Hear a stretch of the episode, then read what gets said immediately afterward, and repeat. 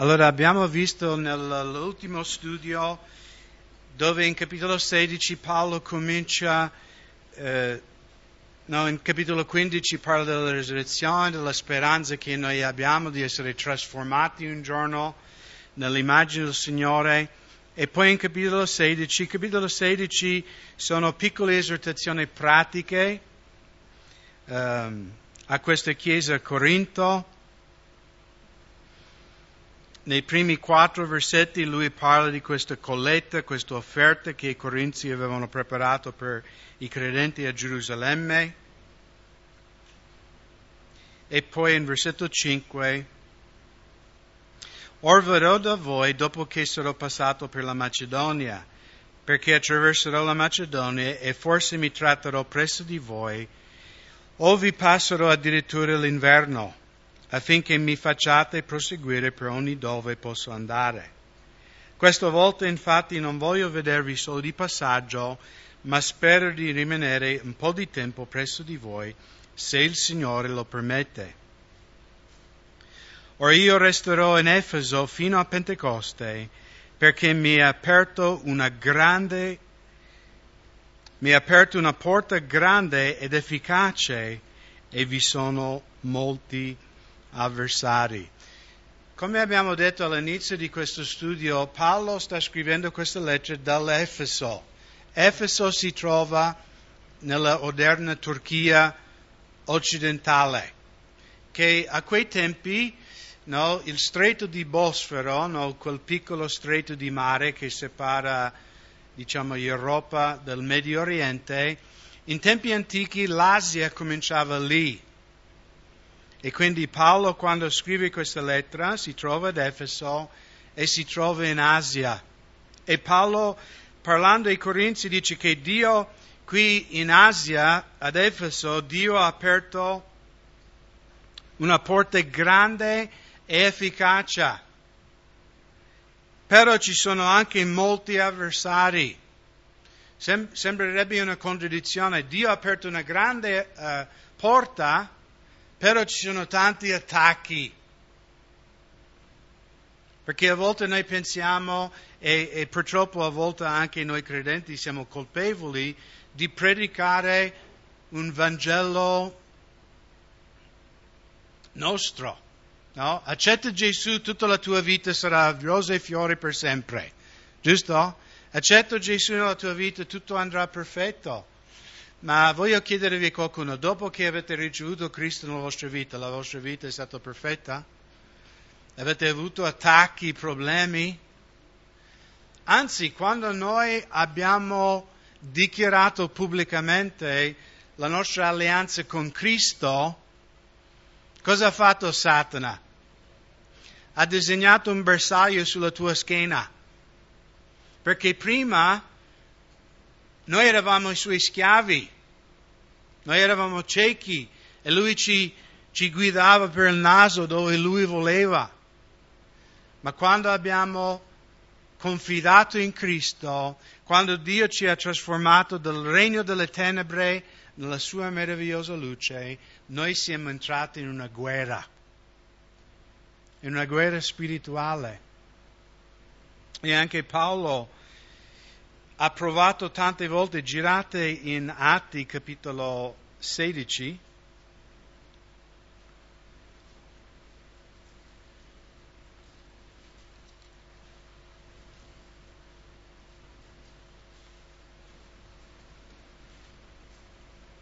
in Atti 16, versetto 6 e 7,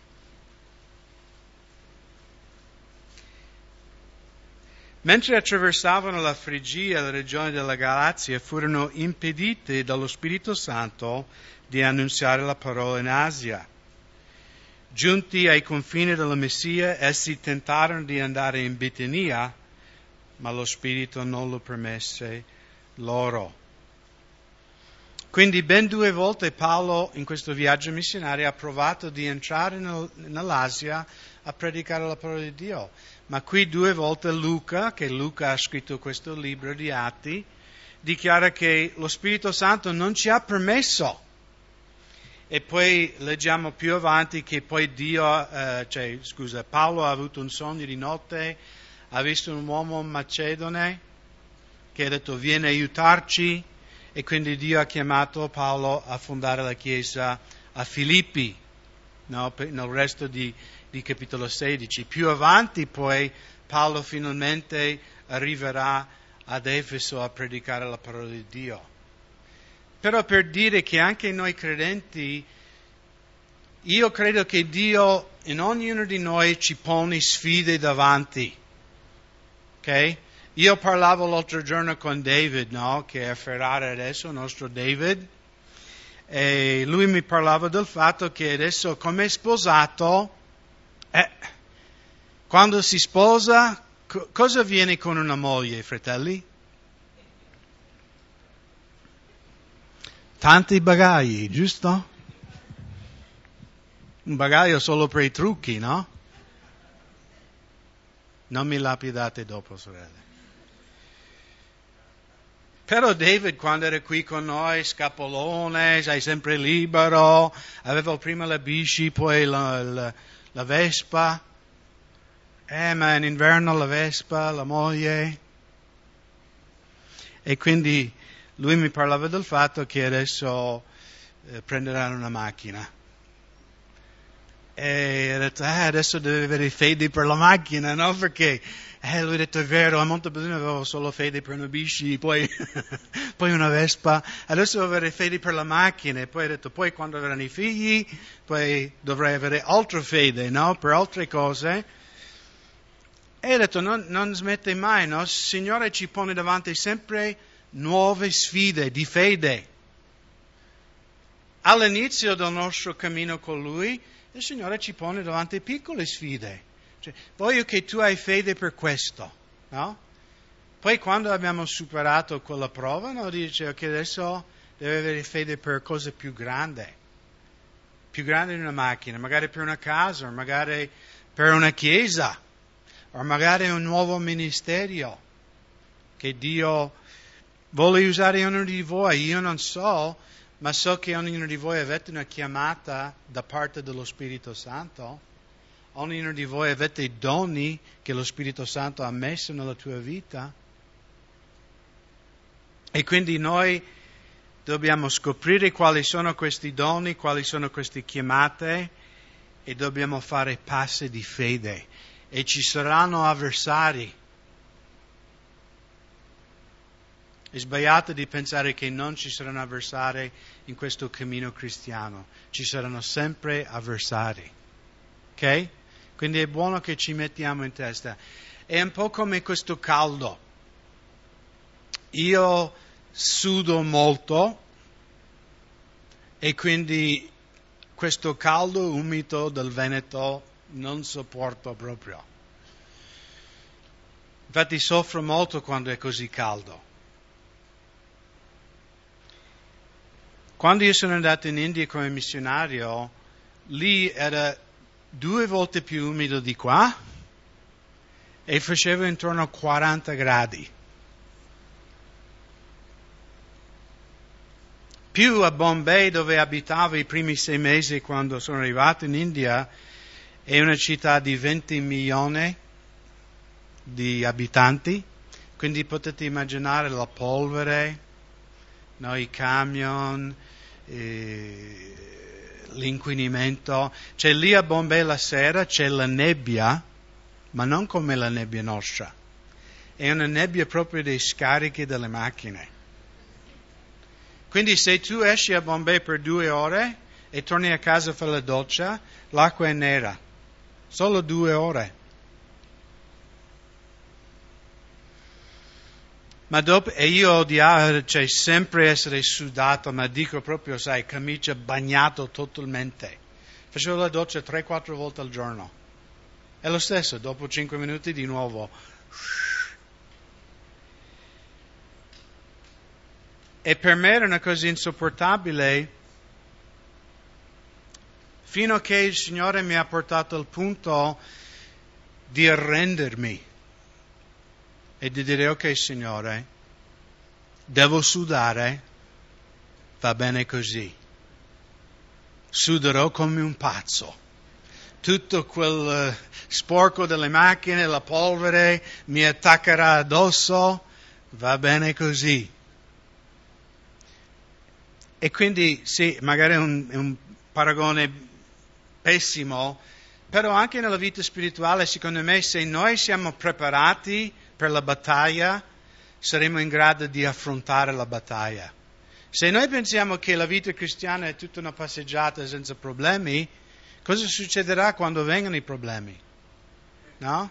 Ci perderemo di animo. Cioè, invece quando noi entriamo sapendo sarà un combattimento, allora io credo che potremo anche attraversarlo meglio, attraversarlo anche in vittoria. Voglio che girate adesso nel libro di Neemia, nel Vecchio Testamento, perché anche Neemia aveva davanti una grande porta aperta dal Signore, ma anche lui aveva grandi avversari.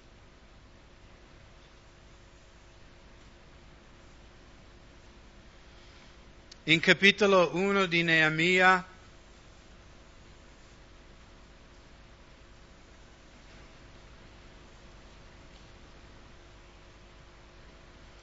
Neemia è il coppiere del re di Babilonia, quindi una, un lavoro di pregio. Cioè immaginate che eh, il nostro Presidente della Repubblica è Mattarella adesso, giusto? Immaginate che tu lavori nel palazzo presidenziale, no? Che tu servi il vino al Presidente della Repubblica. Beh, è un bel lavoro, penso che è anche retribuito bene, hai bei vestiti, vivi in un palazzo reale e queste erano le condizioni di Neemia. Lui aveva un lavoro proprio doc. E tutti sappiamo che quando lavori per il governo sei sistemato per la vita. Amen? A, meno che non vivi in Grecia.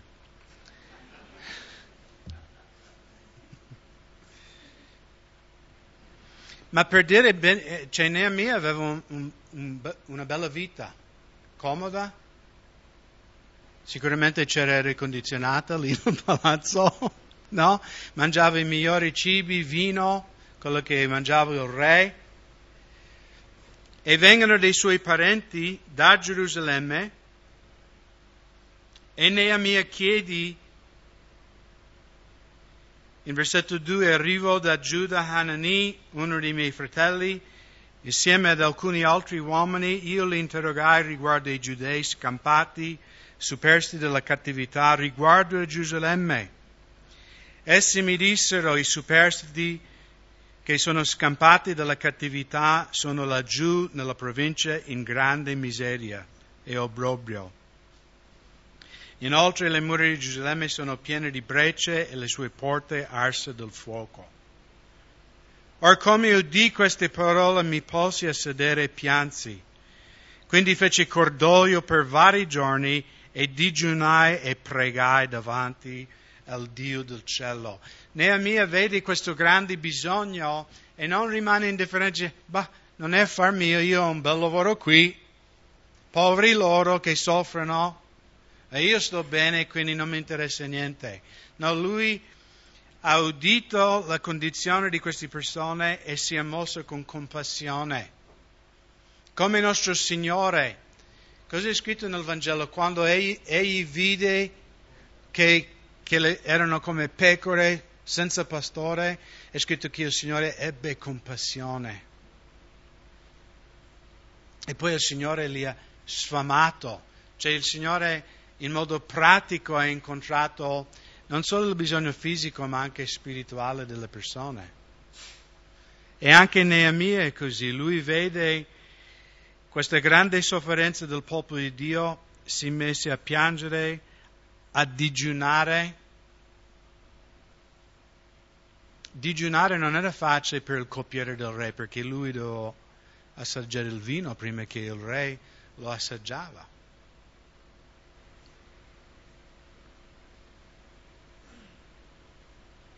E in capitolo 2 Versetto 1, or nel mese di Nisan, l'anno ventesimo del re Artaserse, Come il vino era portato davanti a lui, io preso il vino e lo porsi al re. Ora io non ero mai stato triste in presenza sua, perciò il re mi disse perché hai l'aspetto triste? Anche se non sei malato, questo non può essere altro che un'afflizione del cuore. Allora fu preso da un grandissimo paura. Allora perché Neemia aveva paura? Perché nel regno di Persia, i babilonesi, era illegale per una persona dimostrarsi triste o in lutto davanti al re. Con la pena di morte. Vediamo questo nel libro di, um, nel libro di Esther, no?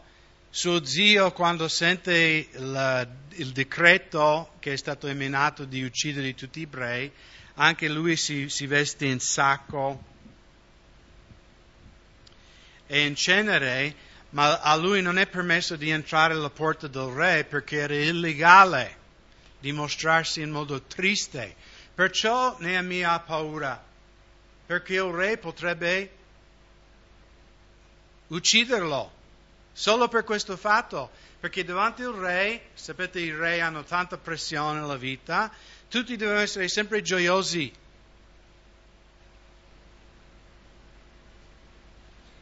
E anche in questo vediamo che Neemia è disposto a mettere a rischio la propria vita per il popolo di Dio.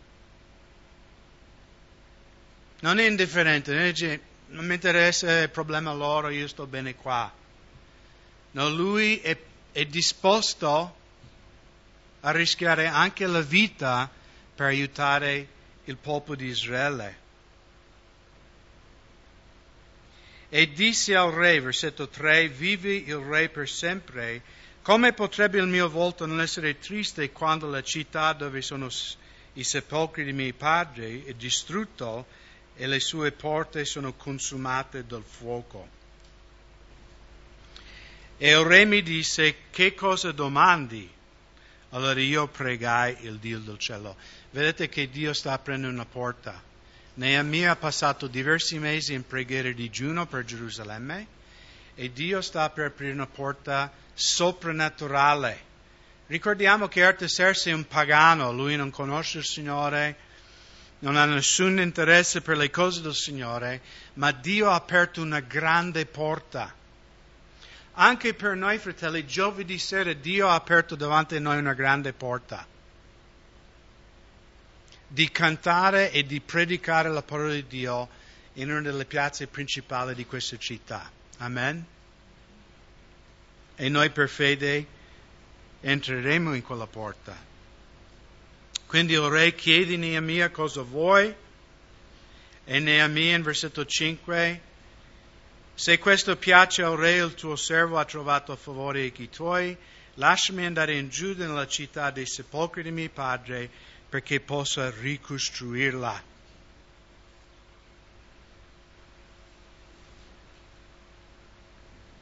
Poi in versetto 7, se così piace al re, mi si diano le lettere per governatori della regione oltre il fiume affinché mi diano lascia passare, finché sia giunto in Giuda una lettera per Asaf, sorvegliante della foresta del re, affinché mi dia il legname per costruire le porte della cittadella annessa al tempio, per le mura della città e per le case in cui andrò ad abitare.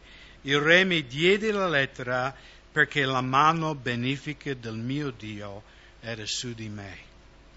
Allora, se voi non sapete, se voi siete un figlio o una figliola di Dio questa mattina, la mano benefica di Dio è sulla tua vita. Ma come Neemia, noi viviamo in territorio nemico, anche noi viviamo in Babilonia. Vi siete accorti? Però anche in mezzo a Babilonia Dio ci può dare favore, perché alla fine Dio è sovrano sopra ogni cosa.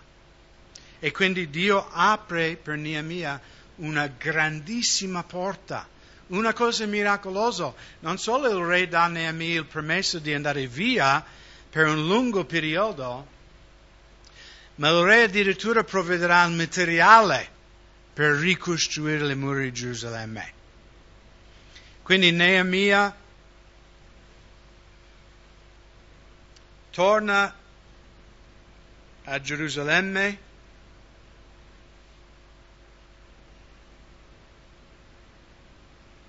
E poi vediamo in, uh,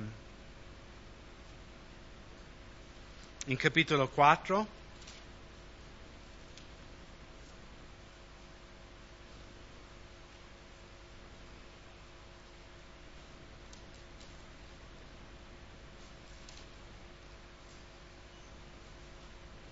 scusate, no, sempre in capitolo 10, in versetto 10, eh, capitolo 2, versetto 10. Quindi qui Neemia è tornato a Gerusalemme. Quando però Sanballat l'Orenita e Tubi il servo dell'Ammonita vennero a saperlo, furono grandemente turbati perché era giunto un uomo che cercava il bene dei figli di Israele. Allora, quando Dio metterà nel tuo cuore di fare qualcosa per Lui, non importa se è piccolo o grandissimo, sappiate che il nemico non sarà contento. E voglio che notate anche un'altra cosa qua. Cosa dice la scrittura? Il nemico era turbato perché un grande esercito cercava il bene di Israele. Cosa è scritto? Cosa è scritto? Perché un uomo. Tante volte noi pensiamo che abbiamo bisogno di una grande folle per fare grandi cose per Dio. Ma il nemico ha paura se solo uno di voi decidete. Io veramente voglio vivere per il Signore. Da ora in poi le cose saranno diverse nella mia vita. Voglio pregare di più, voglio leggere la parola di più, voglio darmi al Signore di più. Satana non sarà contento, ha paura. Tu dici di me, sì di te. Perché la Bibbia dichiara che colui che è in noi è più grande di colui che è nel mondo. Però sapete che lo Spirito Santo ha bisogno della nostra collaborazione. Dice, Craig, io dimoro dentro di te, ma tu, de- tu devi collaborare con me. Devi rendere disponibile tua, le tue mani, la tua mente, il tuo corpo. Perché io voglio fare tante cose ma ho bisogno che tu collabori con me, che tu arrendi il tuo essere a me così posso usarti. E quindi nessuno di voi presente questa mattina dice, ah ma io sono solo uno, cosa posso fare? Puoi fare tanto. Un cuore reso a Dio è un, è un strumento potente nelle mani di Dio.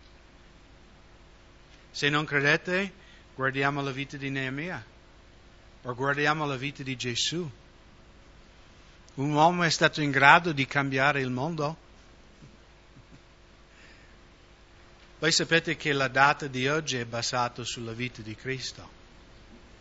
Se un uomo ha cambiato mai il mondo è stato Gesù.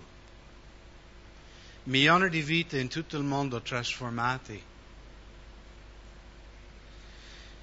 Ma anche qui Neemia è un solo uomo. Però sapete, l'opera di Dio è così. Dio comincia piccolo. Dice Craig, sarai fedele in questa piccola cosa che ti ho affidato? E se noi saremo fedeli in quella piccola cosa che Dio ci ha posto davanti, allora Dio aggiungerà quel piccolo. E prima che possiamo renderci conto, quella piccola cosa sarà una grande cosa. Anche noi qui a Montebelluna eh, questo semestre sarà il più grande nella scuola biblica che abbiamo mai avuto. Abbiamo 22 studenti. Piano piano Dio sta crescendo la scuola biblica. Alcuni studenti sono andati in Brasile a fondare chiese, altri studenti sono in Austria a servire come missionari, altri in Inghilterra, altri nella chiesa di Roma, Luis e Tessa.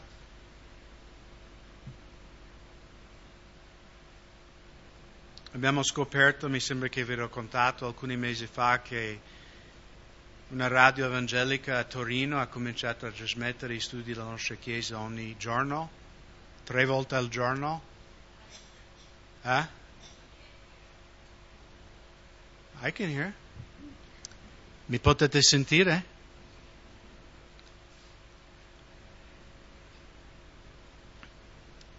Per dire chi avrebbe mai immaginato, e già diversi anni fa anche a Palermo una radio evangelica ha preso in studio della nostra comunità e li trasmette tutti i giorni. Quindi chi, cioè quando io e Silvana siamo arrivati qui e c'era Gabriella e Paolo Trippi, che hanno chiesto a Calvary Chapel di mandare un pastore per fondare una chiesa in questa città. Cioè, quando eravamo noi quattro lì, poi Marta Alberto, no, erano cinque, sei, poi Abigail, Priscilla, il Ministero dei Bambini.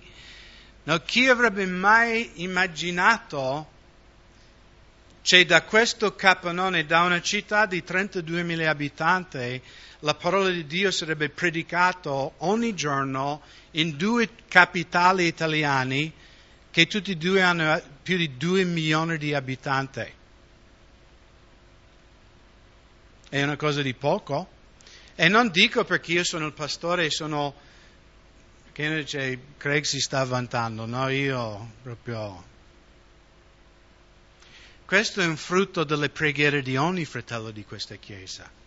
Questo è il frutto di preghiere di tanti fratelli in America, in tutto il mondo, che pregano per l'opera di Dio qua. Però per dire, no? A volte noi pensiamo, ah, ma se non posso fare qualcosa in grande non, non faccio niente. Ma Neemia era un solo uomo che cercava il bene di Gerusalemme. Quindi in versetto 19 cominciano a calunniare. Quando però Sanballat l'Oranita e Tobia il servo Ammonita e Geshem l'arabo vennero a saperlo, ci schernirono e ci disprezzarono, dicendo, che cosa state facendo? Volete forse ribellarvi al re? Allora io rispose e dissi a loro, sarà il Dio del Dio stesso del cielo a darci buon successo. Noi suoi servi ci metteremo a costruire, ma per voi non ci sarà né parte né diritto né ricordo in Gerusalemme. Perché ricordate, fratelli, solo coloro che camminano per fede saranno ricordati nell'eternità. Chi non cammina per fede, la sua memoria sarà cancellata per sempre. Quindi Satana porta le sue calunnie, le sue bugie e Neemia risponde con le promesse di Dio.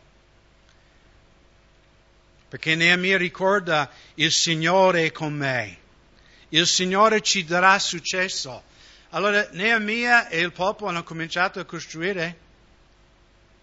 No, non hanno spostato un briciolo di terra ancora. Però Neemia sa che Dio ha aperto una grande porta e lui dice io per fede vado avanti. Dio ci darà successo. Noi faremo grandissime cose, cose che voi non potete immaginare. E anche noi fratelli, quando il nemico viene, ci sussurra nell'orecchio, ma cosa vuoi, ma cosa, chi credi di essere, ma cosa pensi che tu farai? Piccola sorella nella chiesa di Montebellunar, piccolo fratello. Lascia perdere quello che Dio ti ha messo in cuore. No! Devi rifiutare. Quello che Dio ha messo nel tuo cuore deve portare fino in fondo. In capitolo 4 il nemico continua con le sue bugie. Or quando, versetto 1, or quando Sanballat viene a sapere che noi stavamo ricostruendo le mura, si adirò, si indignò grandemente e schernì i giudei. E disse davanti ai suoi fratelli e ai soldati di Samaria, che cosa stanno facendo questi ramoliti giudei.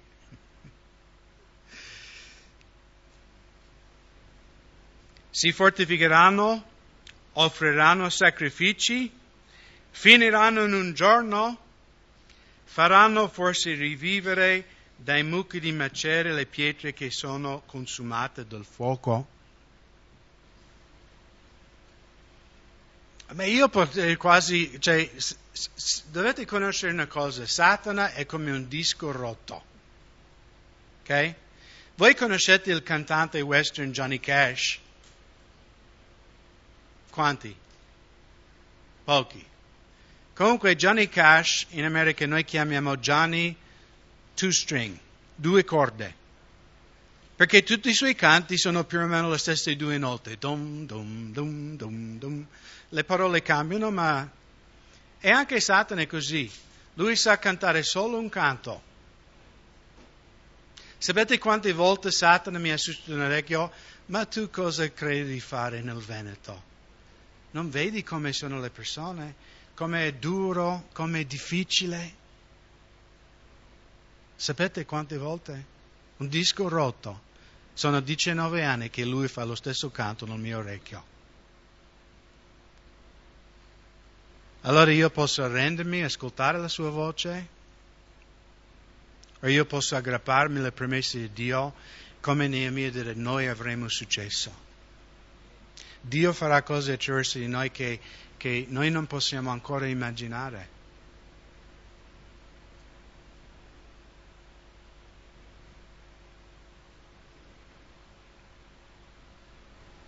Poi in versetto 3 continuo, Tobia l'ammonita gli stava a fianco, disse, anche se costruiscono basterà che una volpe si salga sopra per far crollare, crollare il loro muro di pietra. Noi abbiamo dei volpi qui nelle, nelle, nostre montagne, una volpe è un piccolo, come un gatto quasi, no? Un piccolo cagnolino. Anche un piccolo, ma costruiscono pure questa chiesa a Montebelluna. Anche se un volpe va sopra quella chiesa crollerà tutto.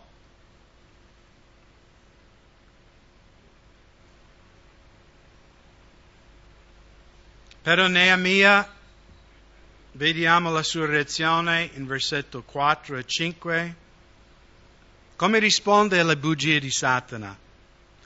In preghiera.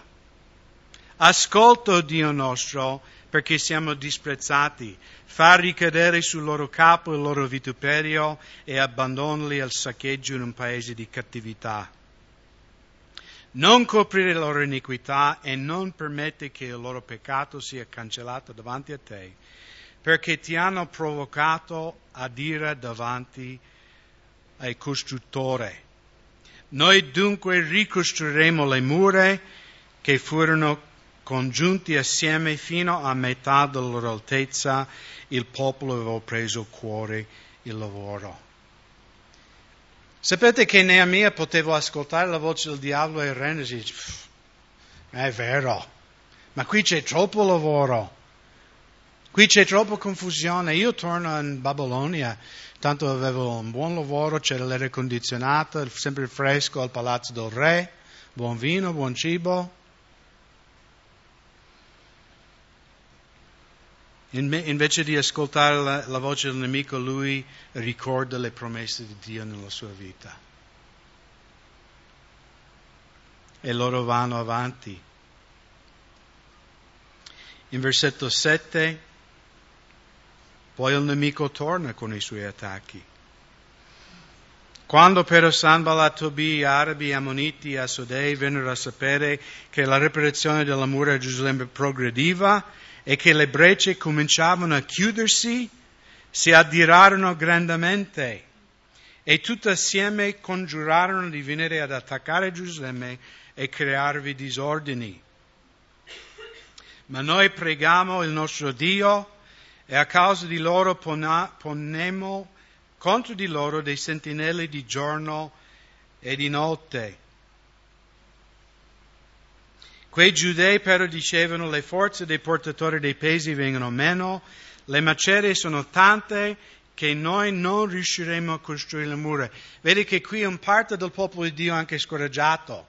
Loro cominciano a ripetere le bugie del nemico. Quindi a volte purtroppo Satana usa anche fratelli come suoi strumenti per scoraggiarci. Inoltre i nostri avversari dicevano, essi non sapranno e non vedranno nulla finché noi piomberemo in mezzo a loro e li uccideremo, così faremo cessare i lavori. Ma quando i giudei che dimostravano vicino a loro vennero, per ben dieci volte ci dissero, da qualsiasi parte vi, volge, vi volgete ci saranno addosso. Quindi i giudei si sono stati infettati dal nemico e ben dieci volte ripetono queste cose, ci, ci ammazzeranno. Però notate in versetto 14 di nuovo Neemia risponde alle bugie di Satana. Dopo aver esaminato le cose mi levai e dissi ai, not- ai notabili, ai magistrati e al resto del popolo, non abbiate paura di loro. Ricordatevi del Signore grande e tremendo. Quando noi credenti siamo inguaiati è quando noi dimentichiamo che il nostro Dio è grande e tremendo. E noi guardiamo gli avversari, noi guardiamo le difficoltà e cominciamo a venire meno come i giudei, cominciamo a dire è vero, ci uccideranno. Ma lei dice non guardare loro, non ascoltate, ricordate il Signore. Ricordate che il Dio che creò il cielo e la terra è vostro papà e per lui non c'è niente di impossibile. Ricordatevi del Signore grande e tremendo, combattete per i vostri fratelli, per i vostri figli e figlie e per le vostre mogli e le vostre case. Se tu dici, ma non so la mia chiamata, questa è la tua chiamata. Combattete per le vostre famiglie. Combattete per i vostri figli. Combattete per i vostri fratelli. Ognuno di noi siamo chiamati di pregare e di combattere nello Spirito.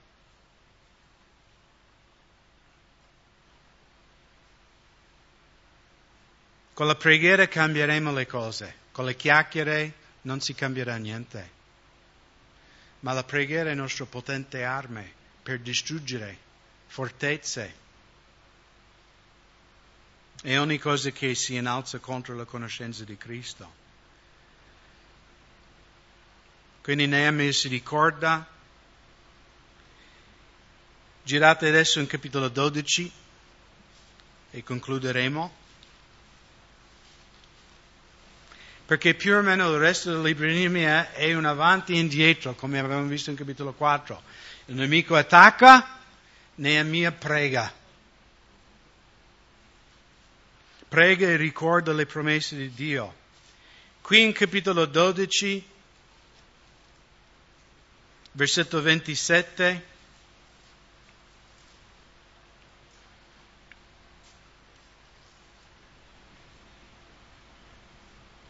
Alla dedicazione della mura di Gerusalemme mandarono a cercare i Leviti in tutti i loro luoghi per farli venire a Gerusalemme per celebrare la dedicazione con allegrezza, con lodi, con canti, cembali, arpe, eccetera.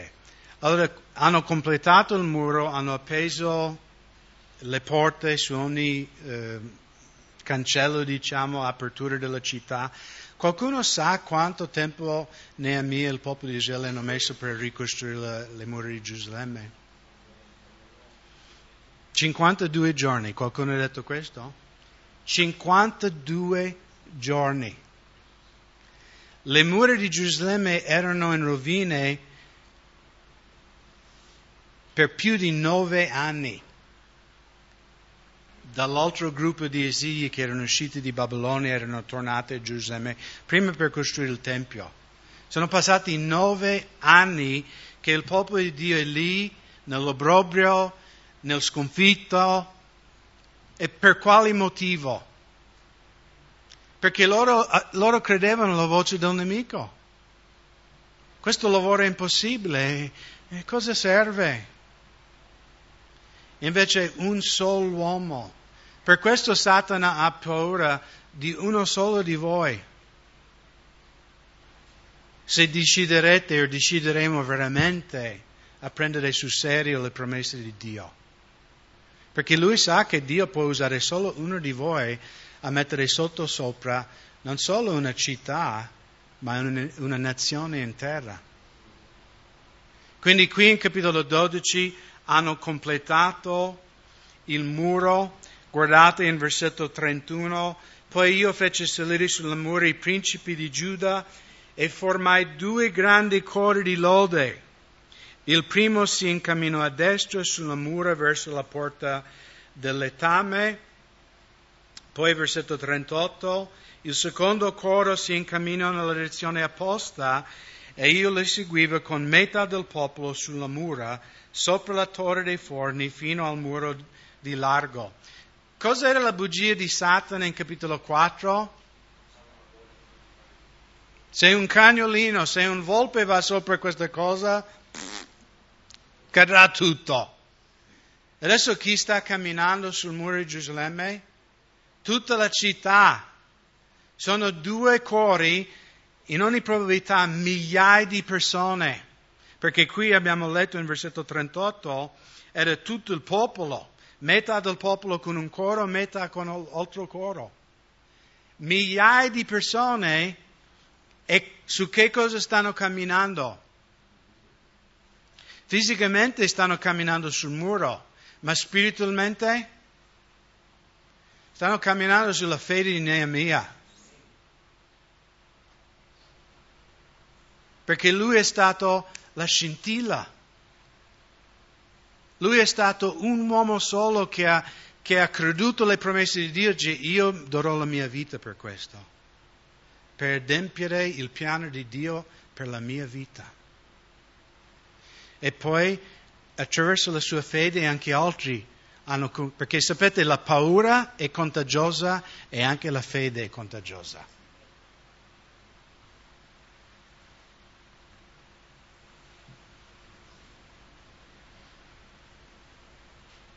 Loro volevano smettere, volevano rinunciare. Ma Neemia li ha ricordato, ricordate il Signore grande e tremendo. Torniamo a lavorare, torniamo a servire il Signore, torniamo a pregare. Non permettiamo al nemico di convincere non c'è speranza per la mia famiglia, non c'è speranza per la mia città. Ah, questo popolo è troppo duro. No? Quanti di voi non siete del Veneto? Ok, molti di noi, quasi la maggioranza di noi. E non, non vi offendete i Veneti, però noi che non veniamo dal Veneto, quante volte abbiamo detto, ma qua il popolo è duro. Confessiamo, l'abbiamo detto. Ma sapete anche in America la, la gente è dura, anche in Sud America la gente. Tut, tutti i non convertiti sono duri. Ma voglio darvi una bella notizia, il Signore è molto più duro di loro. Amen.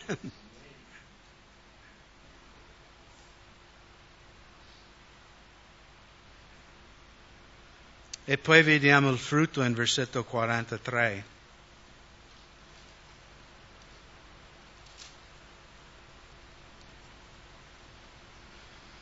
In quel giorno offrirono grandi sacrifici si rallegrarono perché Dio l'aveva altato con grande gioia. Anche le donne e i fanciulli si rallegrarono e la gioia, notate bene questa frase, la gioia di Gerusalemme si udiva da lontano. Allora, la gioia è una cosa audibile? No, la gioia è una cosa interiore.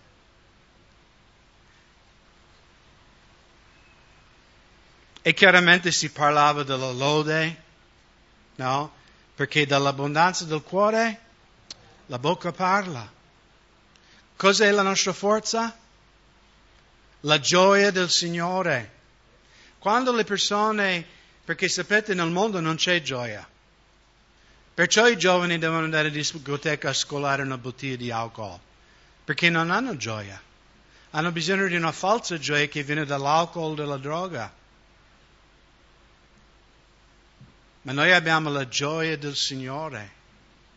E questa gioia è una cosa che arriva lontano. E Dio vuole usare ognuno di voi e anche noi insieme per proclamare c'è gioia nel Signore. Sì, avremo difficoltà, avremo anche problemi perché la pioggia cade anche su di noi.